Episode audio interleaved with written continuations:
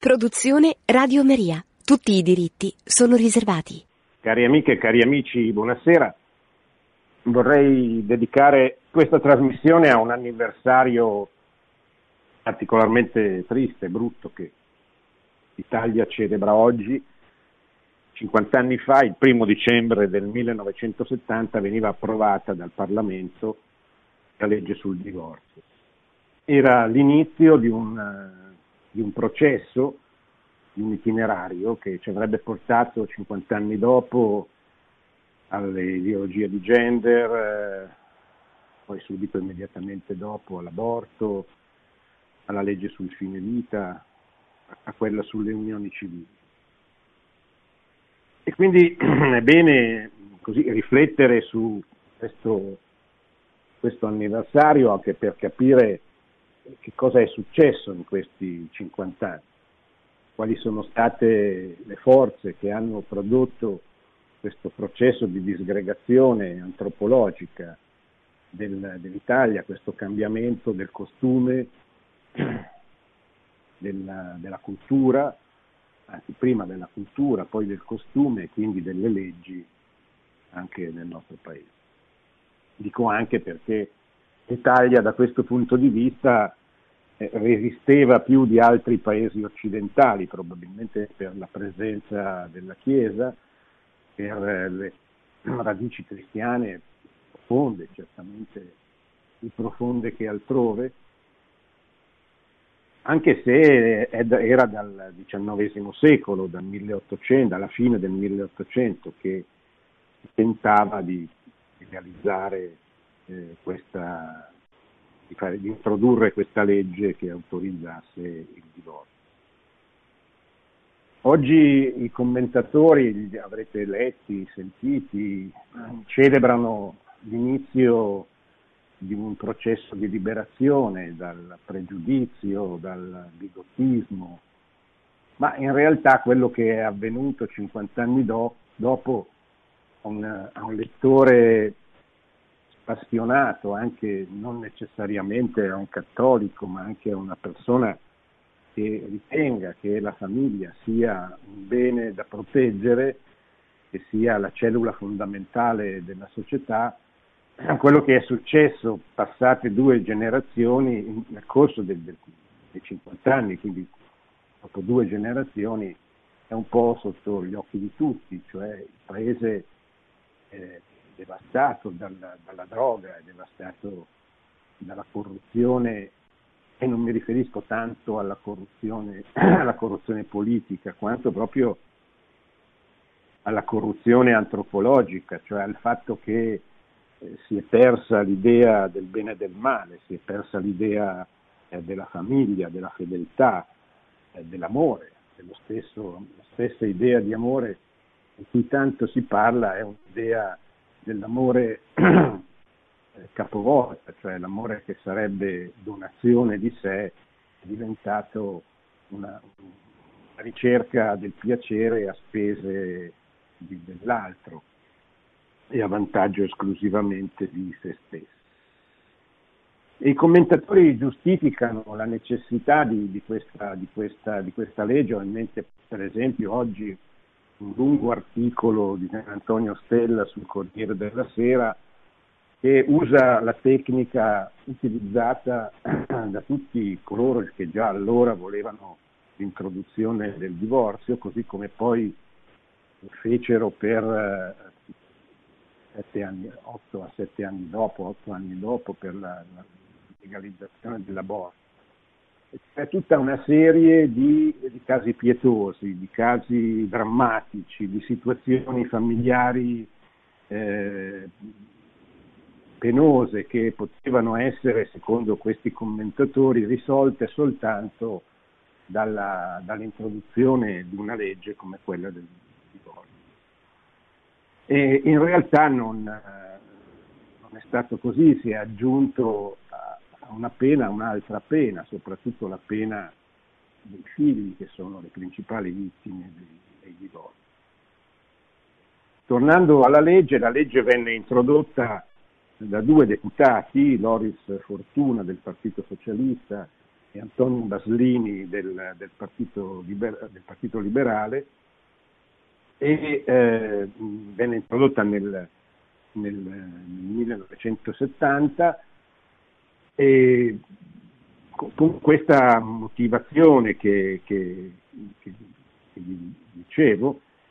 e soprattutto usando una, una, tecnica propagandistica durante eh,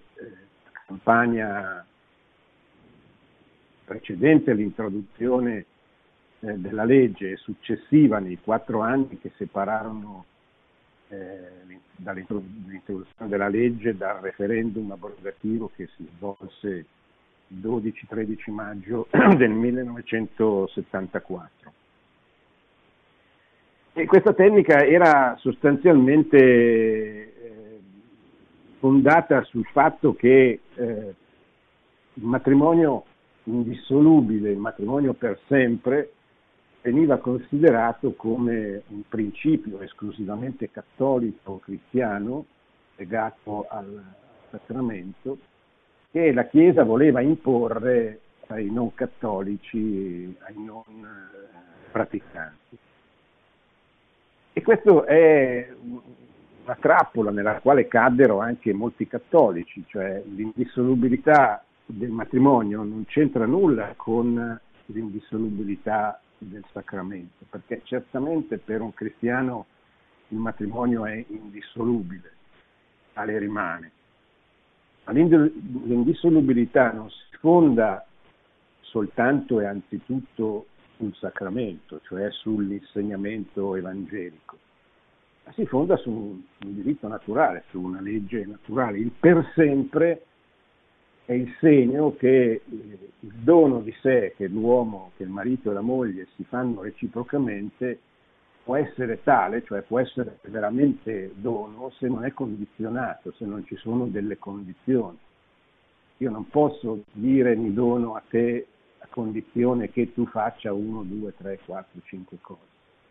O, eh, o ti accolgo a, a, condizione che tu faccia e sia come io voglio tu sia. Un dono, se, se è tale, se è veramente tale, eh, è per sempre ed è totale. Questo è il senso dell'indissolubilità un senso comprensibile alla, alla, ragione, alla, ragione, umana, un senso che non ha eh, necessariamente bisogno della fede e della rivelazione, anche se certamente la fede, il sacramento, la grazia di Stato aiutano e aiutano tantissimo, soprattutto, soprattutto in una situazione così critica, così devastata da un punto di vista morale e culturale come è la società moderna. Ma non è questo il, il, il, cuore del problema, perché se questo fosse è chiaro che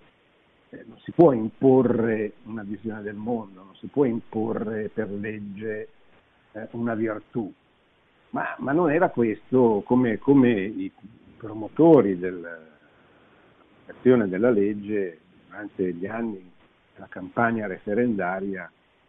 dissero continuamente senza essere eccessivamente eh, ascoltati. E così da quella, da quella, data, da quel primo dicembre di 50 anni fa, eh, si, si, manifesta un processo di erosione dei principi cardine della vita sociale, legati certamente all'inculturazione della fede cristiana nella tradizione italiana. Cioè, certamente l'istituto matrimoniale, la famiglia, cellula base della società, eh, sono tutti valori come la sacralità della vita che il cristianesimo ha fatto propri e ha posto a fondamento della civiltà cristiana che è nata nel corso dei secoli in seguito alla prima evangelizzazione. Ma, eh, ma questi valori, in maniera ancora molto più evidente, sarà eh, otto anni dopo il valore della sacralità della vita in occasione della realizzazione dell'aborto con la legge 194, questi valori sono un patrimonio dell'umanità viene prima, che viene prima della, della fede e della rivelazione.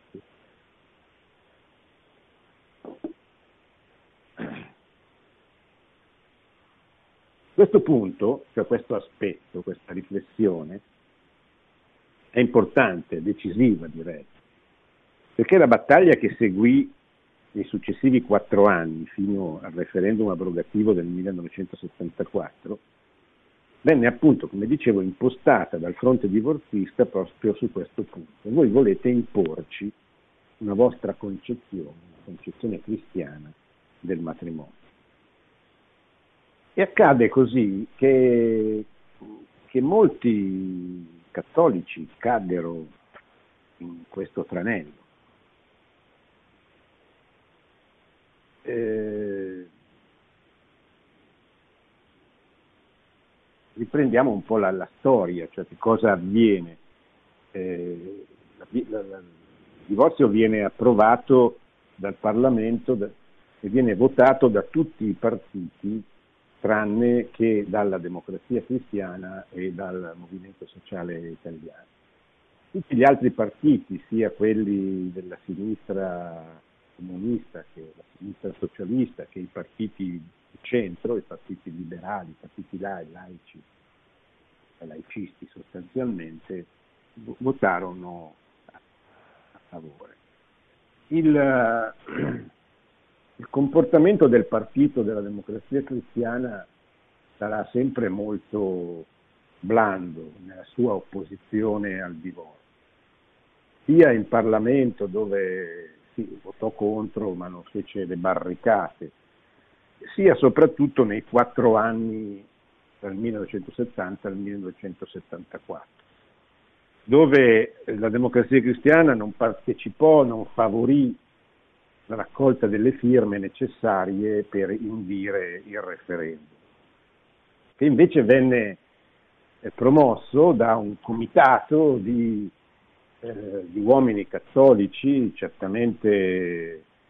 fedeli, fedelissimi alla Chiesa, al Santo Padre, eh, guidati da un professore di diritto, un professore di diritto molto famosa, importante, Gabriele Lombardi, era tra l'altro il fratello di Riccardo Lombardi, gesuita della Compagnia di Gesù, che era stato uno dei eh, maggiori oratori che, si, che attraversarono l'Italia anni prima, in occasione,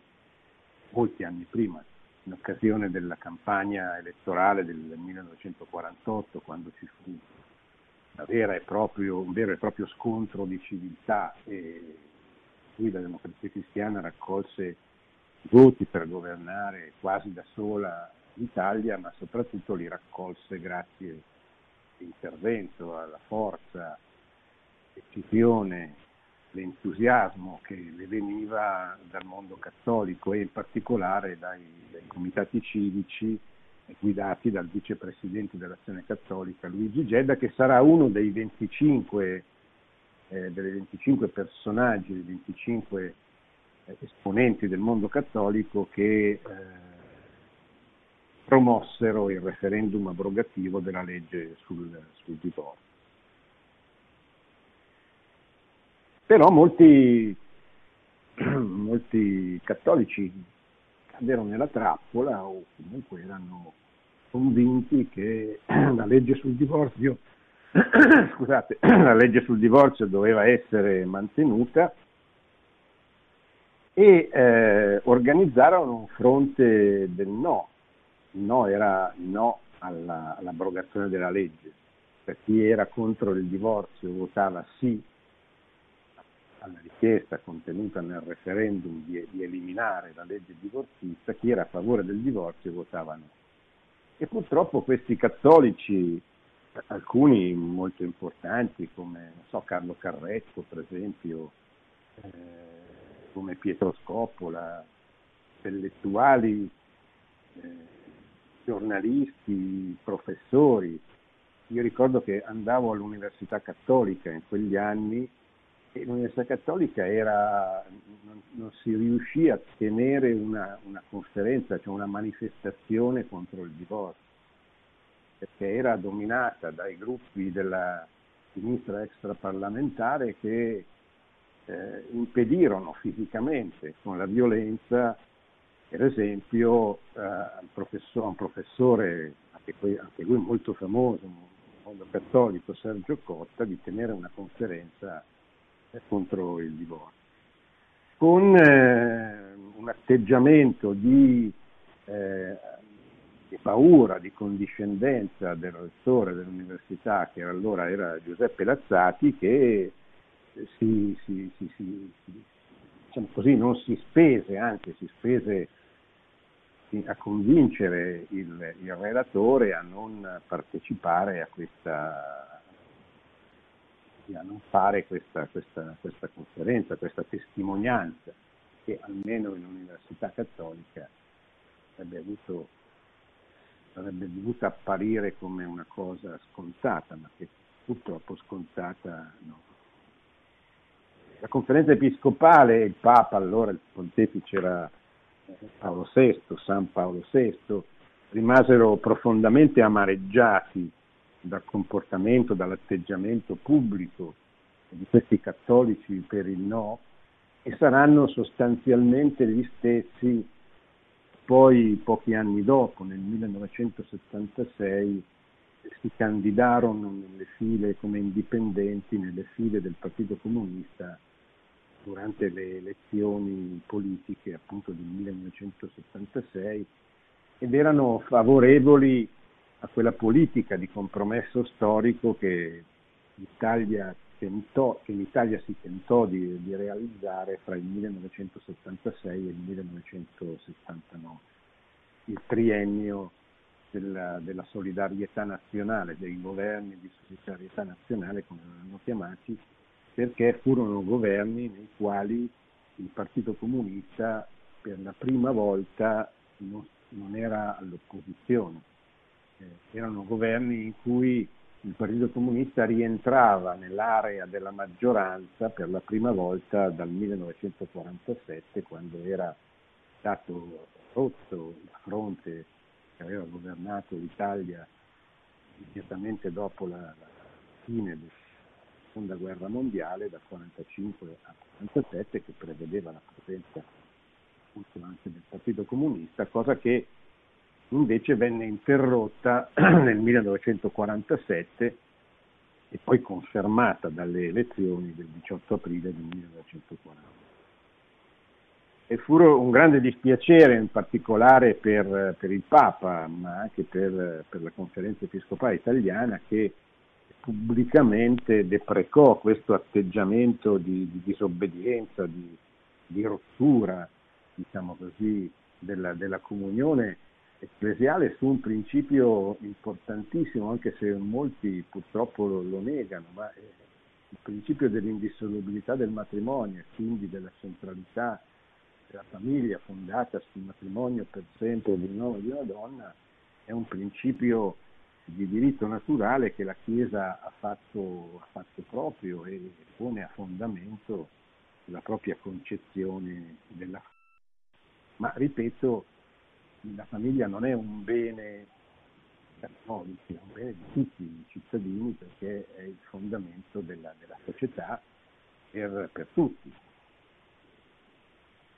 Il risultato del referendum nel 1974 vide la conferma della legge con oltre il 59% dei voti e quasi il 90% dei, dei votanti. Quindi ci fu una grandissima partecipazione al referendum e una larga maggioranza a favore del divorzio. Così questo, questo, questo evento rivelò chi ancora non, non si fosse accorto che la cristianità italiana aveva cessato definitivamente di esistere, cioè l'Italia non era più un paese cristiano, non era più un paese eh, fondato su valori che la Chiesa aveva fatto propri. È vero che l'indissolubilità del matrimonio, la centralità della famiglia sono beni per tutti, però è vero che poi nello scontro che si verificò a livello culturale e politico in quella circostanza, da una parte, cioè dalla parte della difesa dell'istituto familiare quindi dell'abolizione della legge sul divorzio, c'erano sostanzialmente i cattolici e pochi, anche se qualcuno importante, laici, um, veramente pochi isolati rispetto alla, alla cultura dominante. E quindi il referendum aiutò a capire che i cattolici erano diventati una minoranza, magari una minoranza ancora importante, ancora radicata, certamente eh, la, il legame tra la Chiesa e la nazione si era interrotto, si era spezzato un punto così importante così significativo come era quello del tema della famiglia e dell'identità del rimanevano dei, dei brandelli di, di, società cristiana, dei brandelli di questa tradizione in cui la fede era, era incarnata nel nostro paese attraverso il lungo processo di evangelizzazione, della prima evangelizzazione. E eh, per difendere questi brandelli cominciò a nascere un movimento pro, family e pro life, perché vedete, io ricordo come in quegli anni eh, tutti dicevano ma no, ma cosa c'entra? Perché molti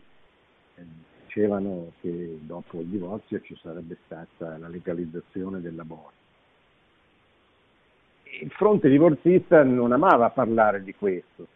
tanto perché l'aborto era un tema molto più, almeno apparentemente, sensibile, che incuteva una resistenza apparentemente maggiore di quella relativa alla famiglia e all'utilità del matrimonio. E eh, quindi tendevano a dire no ma cosa c'entra, adesso stiamo occupando della famiglia, del divorzio, del, non c'entra niente. Ma non passarono, passarono quattro anni dal referendum. Nel 1978 venne introdotta la legge Sono passati quattro anni dal referendum e otto anni dalla, dalla legalizzazione del divorzio. Ne passarono altri tre e poi ci sarà nel 1981 il referendum, anche questo purtroppo sarà segnato da una sconfitta per le forze che volevano abrogare la legge sull'aborto nel 1981, appunto nel maggio del 1981. Quando il mondo stava già cambiando, era cambiato il pontefice, stava maturando la fine del, del, comunismo che era entrato in crisi, anche se ci vorrà un altro, altro otto, otto anni fare la caduta del muro di Berlino, ma era già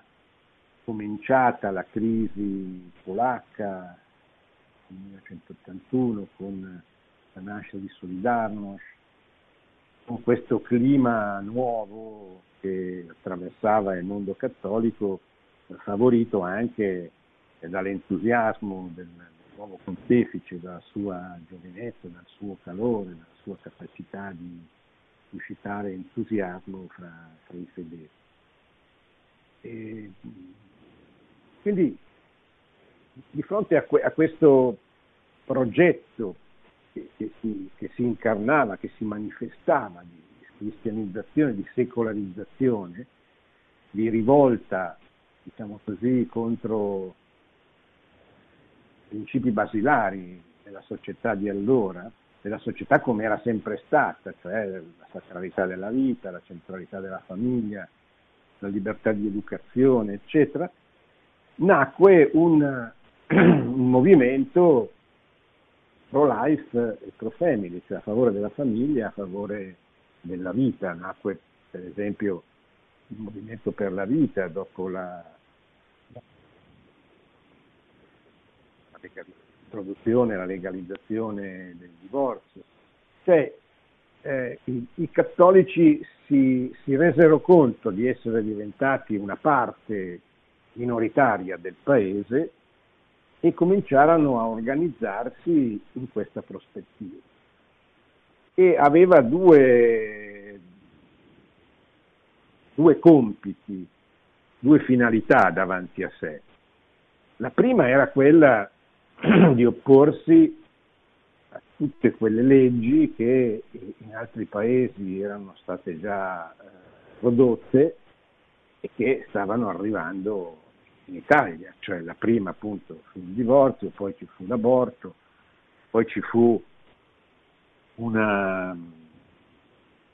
nel frattempo ci fu una, una riforma anche del, del, diritto di famiglia,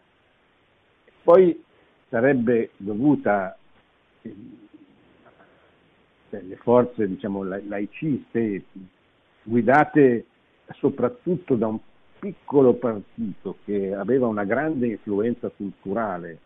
anche se non ebbe mai una significativa rappresentanza parlamentare, il Partito Radicale di Marco Pannella, eh, era alla guida di questo, di questo fronte, questo fronte che tentava di introdurre anche in Italia i cosiddetti nuovi diritti o diritti civili, che erano appunto i diritti del, del, dell'individuo, filosofia della, della vita che si fondava su un individualismo radicale e eh, pretendeva appunto di dare al singolo, all'individuo, tutti i diritti a scapito di, quelle, di, quegli istituti, di quelle realtà che nascono dalle relazioni che l'uomo ha con i suoi simili, la prima delle quali è appunto il matrimonio che fonda la famiglia. Allora, il divorzio è eh, una legge che sancisce che il diritto del singolo di fare quello che desidera è prevalente sul bene dell'istituto matrimoniale. Così come la relazione fra la mamma suo bambino, il diritto della mamma di fare quello che desidera è prevalente, è prevalente secondo questa filosofia dell'individualismo radicale, è prevalente sul diritto alla vita del, del concepito. E questo avrebbe dovuto estendersi eh, ad altri temi, il tema dell'eutanasia, per esempio, il diritto del singolo di decidere quando togliersi la vita sostanzialmente.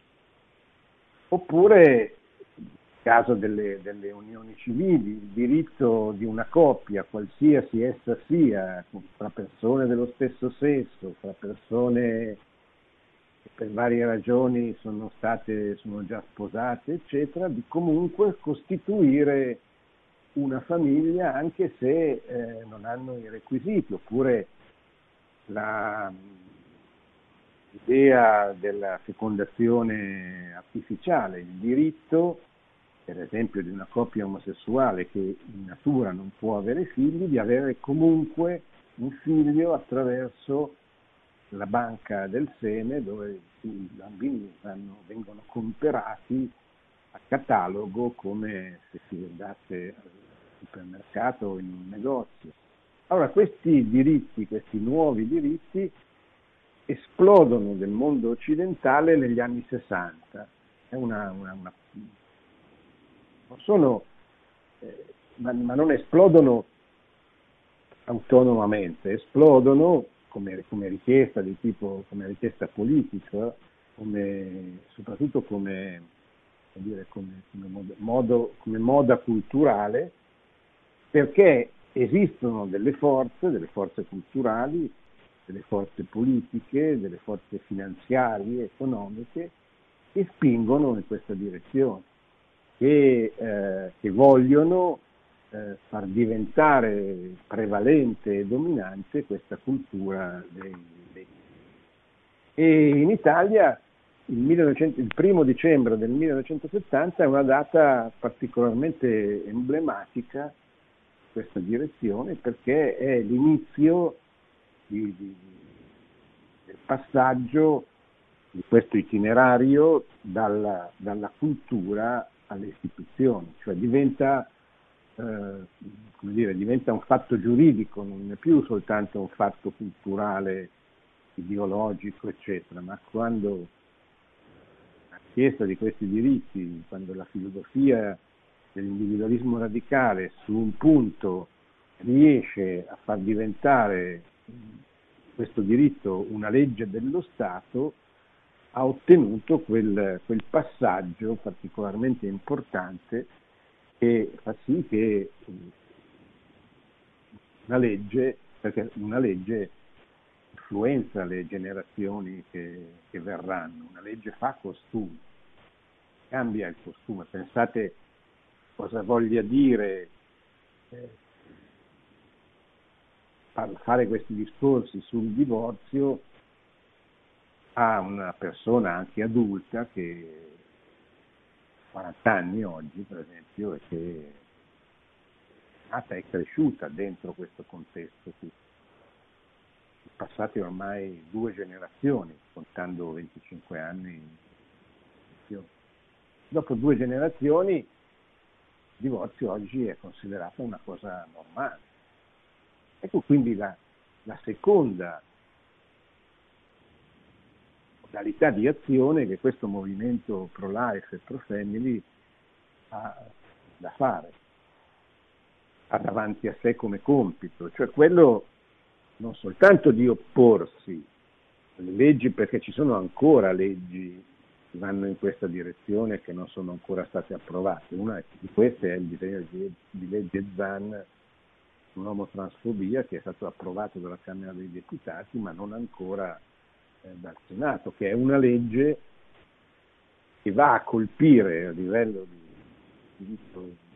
livello penale coloro che affermassero, per esempio, che la famiglia è soltanto quella composta da un uomo e da una donna, da una donna.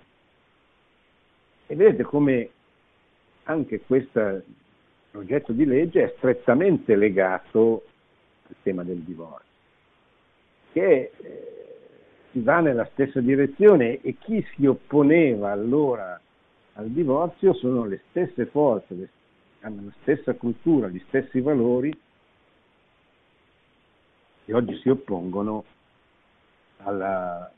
alla legalizzazione di questa, a questa legge sulla omotransfobia.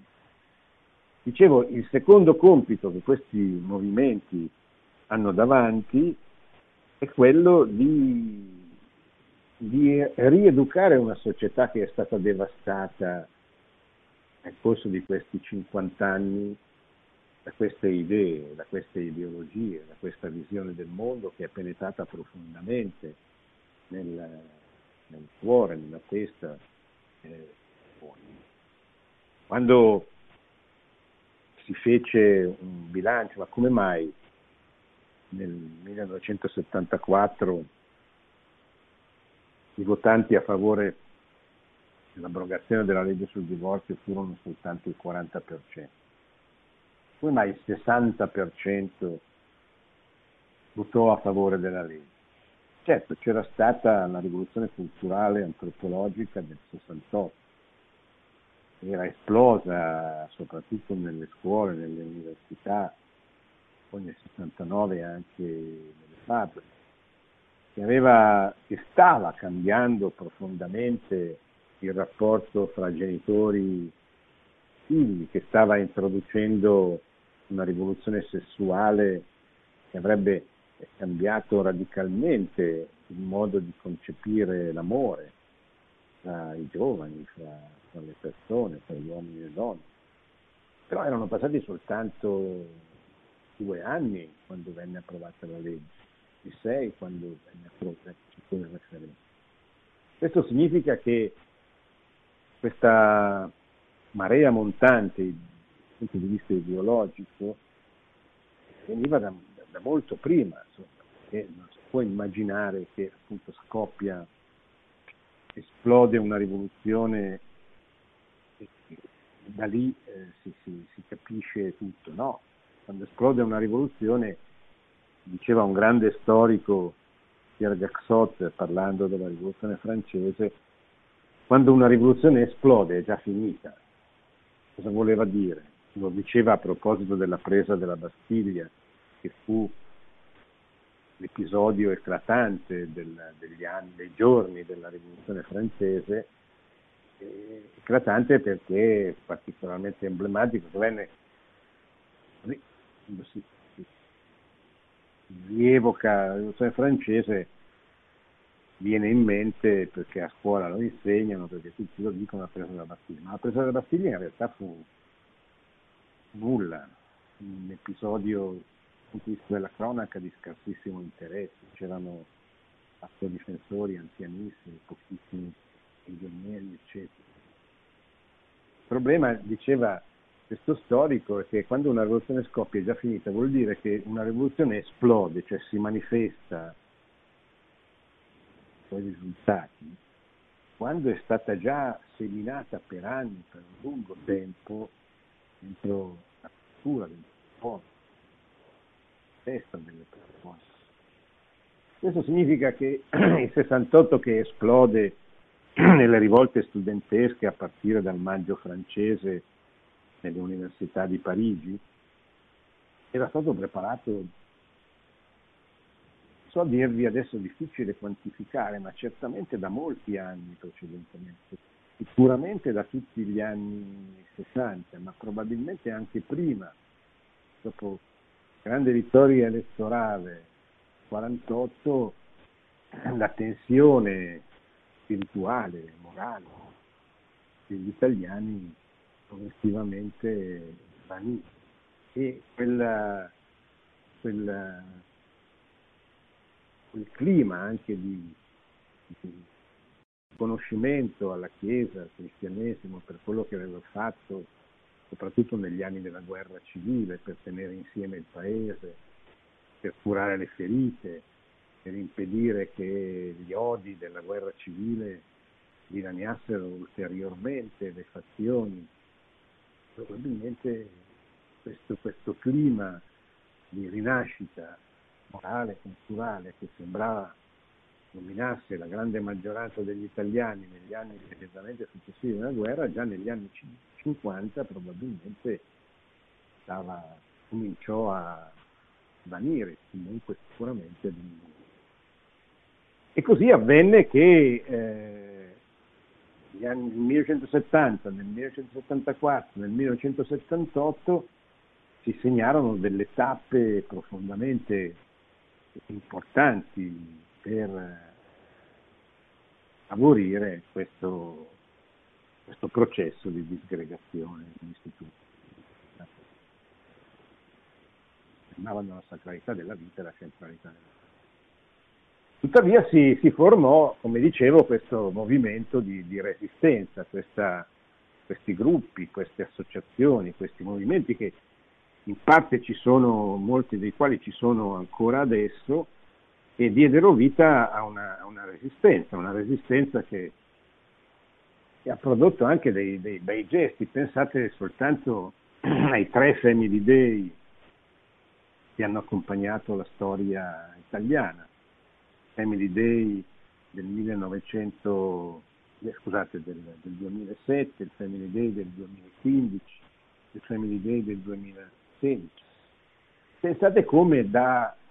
da questi due ultimi Family Day sia nata un, un'associazione che, che, porta questo nome e eh, che si sforza continuamente di eh, battere prima contro l'approvazione delle unioni civili, oggi contro l'approvazione del disegno di legge sull'omofobia, ma che eh, in generale si preoccupa di difendere questa identità della persona minacciata dall'ultimo prodotto di questo itinerario di disgregazione che è l'ideologia gender, cioè quell'ideologia che afferma che l'uomo non nasce maschio o femmina, che mette in discussione la natura, che afferma che l'uomo deve avere appunto anche qui il diritto di scegliere quello che vuole essere dal punto di vista dell'orientamento sessuale prescindendo completamente dalla propria, dalla propria natura. Non viene neanche presa in considerazione neppure come un'indicazione. Ecco, probabilmente 50 anni fa, se a chi si apprestava a votare al referendum o a dare un giudizio sul, sulla legge sul divorzio avessero detto che 50 anni dopo eh, veniva, sarebbe stata messa in discussione l'identità sessuale delle persone sarebbe un po' scappato da ridere. In realtà non fu proprio così, perché uno, forse l'unico dei big della democrazia cristiana che si impegnò in quella circostanza favore dell'abrogazione della legge sul divorzio, Amintore Fanfani, in una delle sue battute molto efficaci, eh, disse state attenti perché verranno gli anni in cui vostra moglie scapperà con la cameriera. Fu una battuta che disse durante una delle tribune elettorali che venivano organizzate in quegli anni alla televisione, che probabilmente pochi capirono, ma che, aveva, che conteneva una, sostanzialmente quasi una profezia che oggi siamo arrivati a questo punto. Ma per capire perché siamo arrivati a questo punto, soprattutto per capire come dobbiamo operare per, eh, restaurare sostanzialmente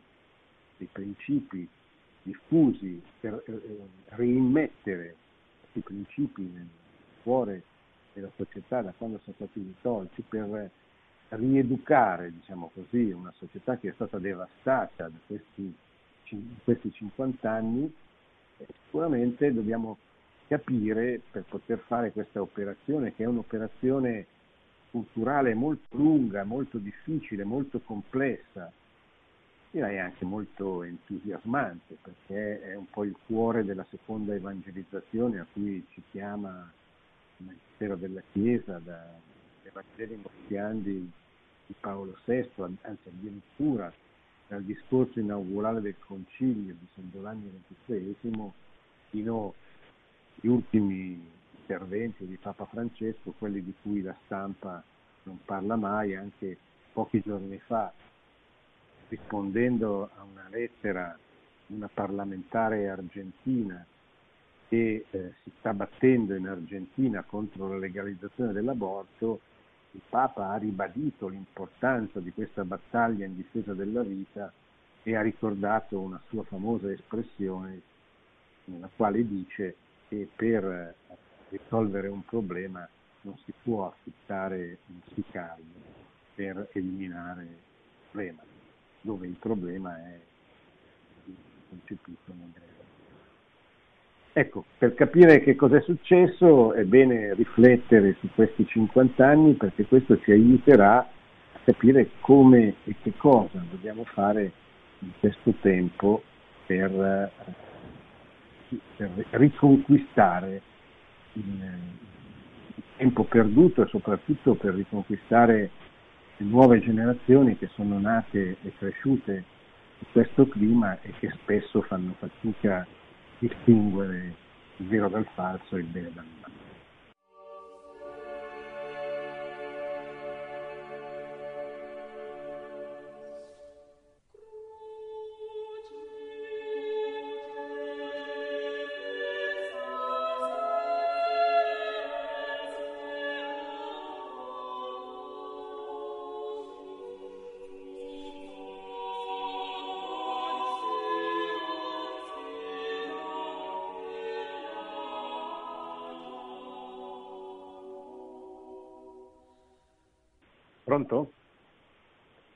Pronto? Prego. Buonasera, Prego. dottor Invernizzi, sono Nerio da Grosseto. Buonasera Nerio. Mi dica Senta, tutto. io sono d'accordissimo con quello che dice lei. Eh, per quanto riguarda l'eutanasia, la vita è un dono, è un dono di Dio. E nel mondo succedono cose tipo, io ho sentito dire che in Olanda una ragazza appena maggiorenne malata di depressione, ma io ho visto gente malata di depressioni forti guarire e ritornare alla vita, a star bene. Lei è andata semplicemente dal dottore e gli ha detto voglio morire e il dottore come fare una ricetta per il mal di gola gli ha fatto il foglio per morire. E poi per quanto riguarda il divorzio, diciamo che il matrimonio è una cosa seria e quando si decide di sposarsi eh, si fanno delle promesse che vanno mantenute, soprattutto quando ci sono i figli, perché in caso di divorzio i figli sono i primi a farne le spese. E quindi diciamo che io sono nato nel 72 quando hanno fatto, avranno fatto un referendum per il divorzio penso molti anni prima. La gente forse sì, la gente forse non si rendeva conto di che cosa votava però i politici dell'epoca che, che poi i figli ne fanno di più le spese, ma anche le due parti, eh, marito e moglie, quando, dopo tanti anni, quando ci si divorzia, anche se si ha tutto, il colpo un po' si accusa. E poi per finire volevo dire che la famiglia è sacra, la famiglia è il futuro del popolo la ringrazio, ascolto per radio. Sì, sì. E beh, è tutto vero. Il, vero. il vero problema è oggi come spiegare queste cose soprattutto ai giovani e soprattutto a quei giovani che non hanno la possibilità di sperimentare una vera famiglia. Perché purtroppo noi sappiamo che oggi ci sono tanti problemi, ma i problemi principali del nostro paese non sono i problemi economici, sono gravissimi, soprattutto la mancanza per molti del lavoro,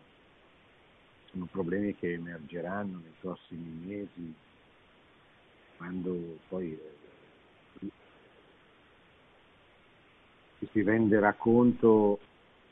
che eh, i soldi non stati messi a debito in qualche modo dovranno essere istituiti o comunque dovrà riprendere un ciclo economico che è stato interrotto a causa della pandemia, eccetera. Ma non sono questi, a mio avviso, i problemi più gravi. I problemi più gravi sono strettamente anche collegati con questi sono il decremento, il suicidio demografico dell'Italia, dato che non nascono più bambini, e la crisi economica sarà ulteriormente. E poi il fatto che diminuiscono drasticamente il numero di matrimoni. La gente non crede più, i, i giovani, è un rapporto del Centro Internazionale Studi Famiglia, che appunto intervistato è un rapporto, quindi è frutto di un lungo lavoro di indagine sociologica. Due, due, I due terzi dei giovani intervistati non vogliono sposarsi. E, meglio, no, i tre quarti non vogliono sposarsi, i due terzi non vogliono avere figli. Quindi il, l'idea del matrimonio per sempre aperto alla vita, per costituire una famiglia, figli, eccetera, l'ideale è che sta uscendo eh, dall'orizzonte dei giovani. E questo è il vero problema. Questo cosa vuol dire? Vuol dire che da parte nostra dobbiamo, non possiamo limitarci a opporci a delle leggi che ci, sarà, che ci sono, contro le quali dobbiamo fare tutto il possibile perché non vengano approvate, ma dobbiamo immaginare una riconquista culturale, cioè bisogna andare in giro a spiegare che la famiglia è una bella cosa, soprattutto a coloro che magari hanno fatto delle esperienze tristi, brutte, amate all'interno del contesto nel quale sono nati, cresciuti. E poi anche quelli che hanno invece il dono, la grazia di avere dei bravi genitori, però eh, spesso scambiano la famiglia esclusivamente come luogo degli affetti, quindi per loro la famiglia è una bella cosa dal punto di vista affettivo, sentimentale, eccetera. Ma la famiglia non è, cioè non è solo questo, non è anzitutto questo. Che se fosse anzitutto questo sarebbe facilmente preda del ricatto del, dell'individualismo radicale. Dice, beh, ma io, io non percepisco più questa bellezza di cui tu mi parli, e allora, e allora posso, posso rompere. Pronto? Pronto? Prego. Eh, giustissimo, interessante quello che stavo dicendo. Eh, dove chiama, ogni... scusi? Da Città Metropolitana di Torino. Ah, benissimo. Eh, quello che era la domanda e considerazione è che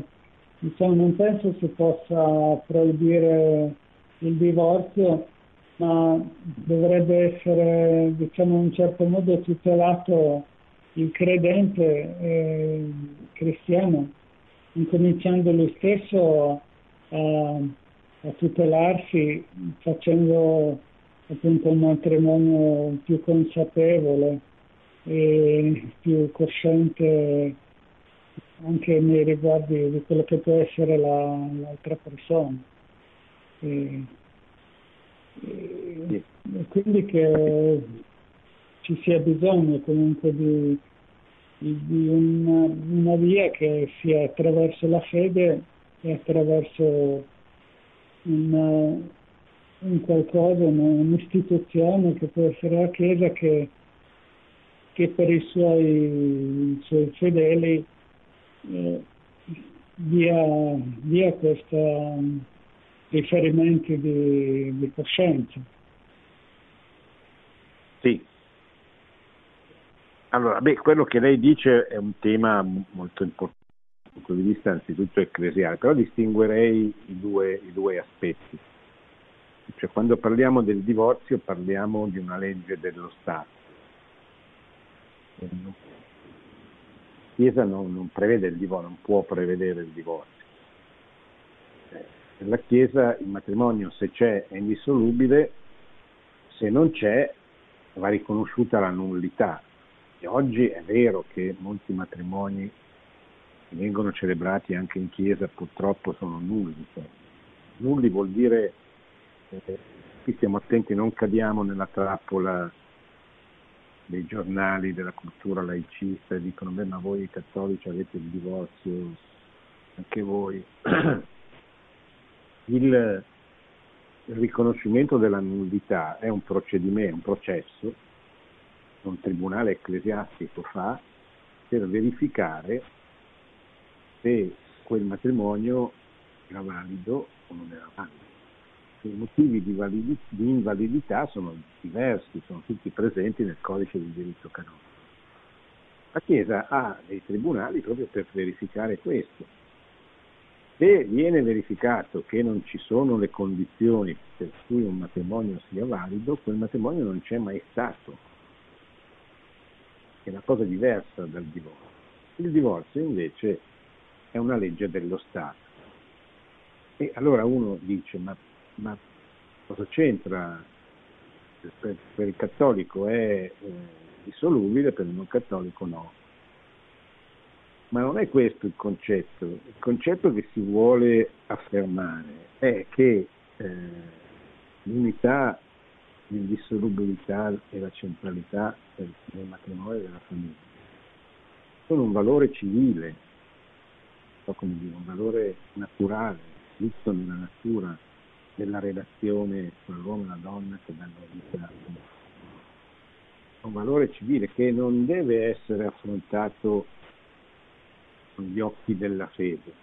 È chiaro che dal punto di vista cristiano il matrimonio è indissolubile, o non c'è o se c'è è indissolubile. Qui stiamo parlando di una legge per il bene comune. Allora, qual è il bene comune di uno Stato? Bene comune dello Stato è che la società sia fondata su una famiglia che a sua volta si fonda su un matrimonio per sempre con un uomo e. Questo istituto va protetto anche dal punto di vista legale. Cioè, va protetto, protetto, proteggerlo vuol dire